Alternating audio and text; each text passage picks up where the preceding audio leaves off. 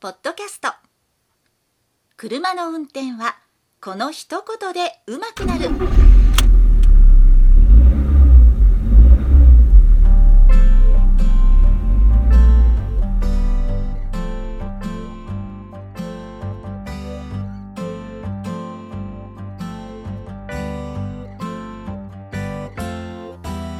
この番組は車の運転に悩めるあなたを応援します。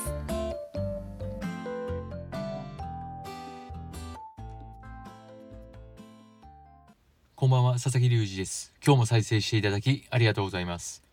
この番組は運転に自信のない方が少しでも運転してみようかなという気になってもらうための内容をお送りしております。昨年メールマガジンの感想を毎回書いてくださった、もっと言えばこのポッドキャストのご感想も毎週送ってくださった方が卒業宣言をされたんですね。昨年のじゅうにがつにまあ、その方はあまり運転しない方でペーパードライバーなんですけど、たまに運転する時のために私のメールマガジンなりポッドキャストを聞いてくださっていたんですけど、まあ、そろそろ運転もしないし聞くのをやめますというふうな宣言があって、その方からはばったりと感想が届かなくなったんですね。ですけどここですごく思い出す言葉が、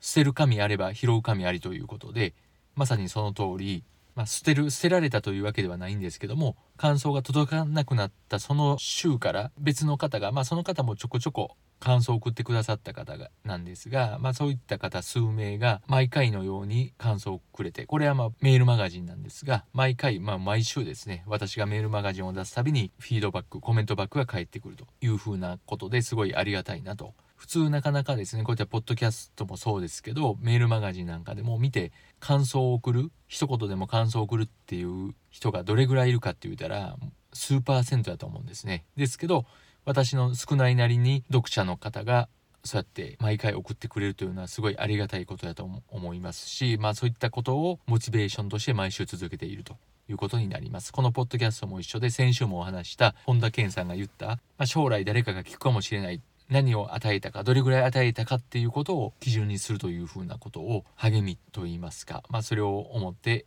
毎週やっております。ということで今週のテーマ、車の運転は男磨きであるということについてお話をしていきます。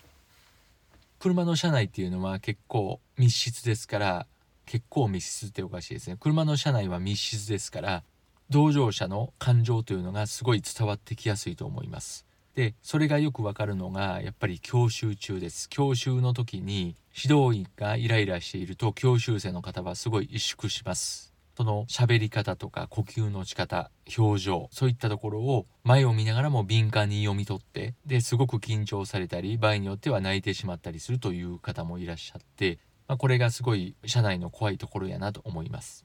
でこの自分で車を運転している時に同乗者の方に安心してもらうためにはどうするかって言いますと、穏やかでいること、これが一番大事だと思います。車を運転しているとどうしても速度が速いというところもあって、気が短くなってしまいがちなんですね。堪忍袋が小さくなってしまいがちなんです。でそれは誰でもそうなんですけども、そこですごく堪忍袋を広げて大きくしてどっしりとしているっていうことはすごくかっこいいことだと思いますし、例えば男の人が運転して女の人が同乗者でいるといった場合に、いちいちイライラしてたり他の車に文句ばっかり言うっていうことはかなり耐えきれないし、すごく小さな男に見えると思うんです。運転中にそういったことをイライラしたり文句言いたくなるっていう場面はすごくよくわかるんですけども、そこを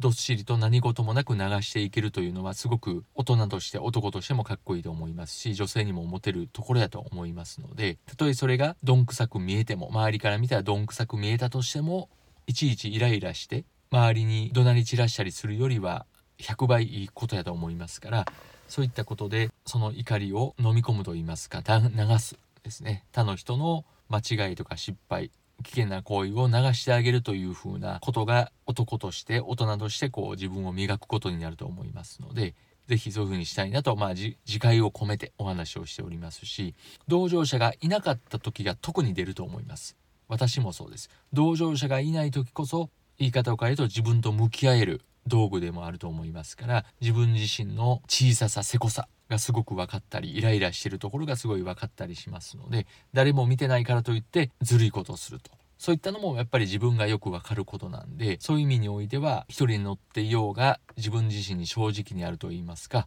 やはりどっしりした態度と心意気でいたいなというふうに思います。もちろん私もそうでない時もあるんで、そういうふうに少しでも近づいていきたいなというふうに思いますし、イライラすると叱ってくれる家族がいるというのもね、ありがたいことなんで、もちろん私もやっぱそういった時が出てきます。普段そんなに怒ることはないんですけども、やっぱりそれでもイライラしたりする時は出てきてしまうので、そういった時でもどっしりと何事もないように運転をしたいなというふうに思いますし、そういった人が増えるともっといい車社会になると思いますので、ぜひ一緒に目指していただきたいなと思います。ということで今週はこれぐらいにしておきます。最後まで聞いていただきありがとうございました。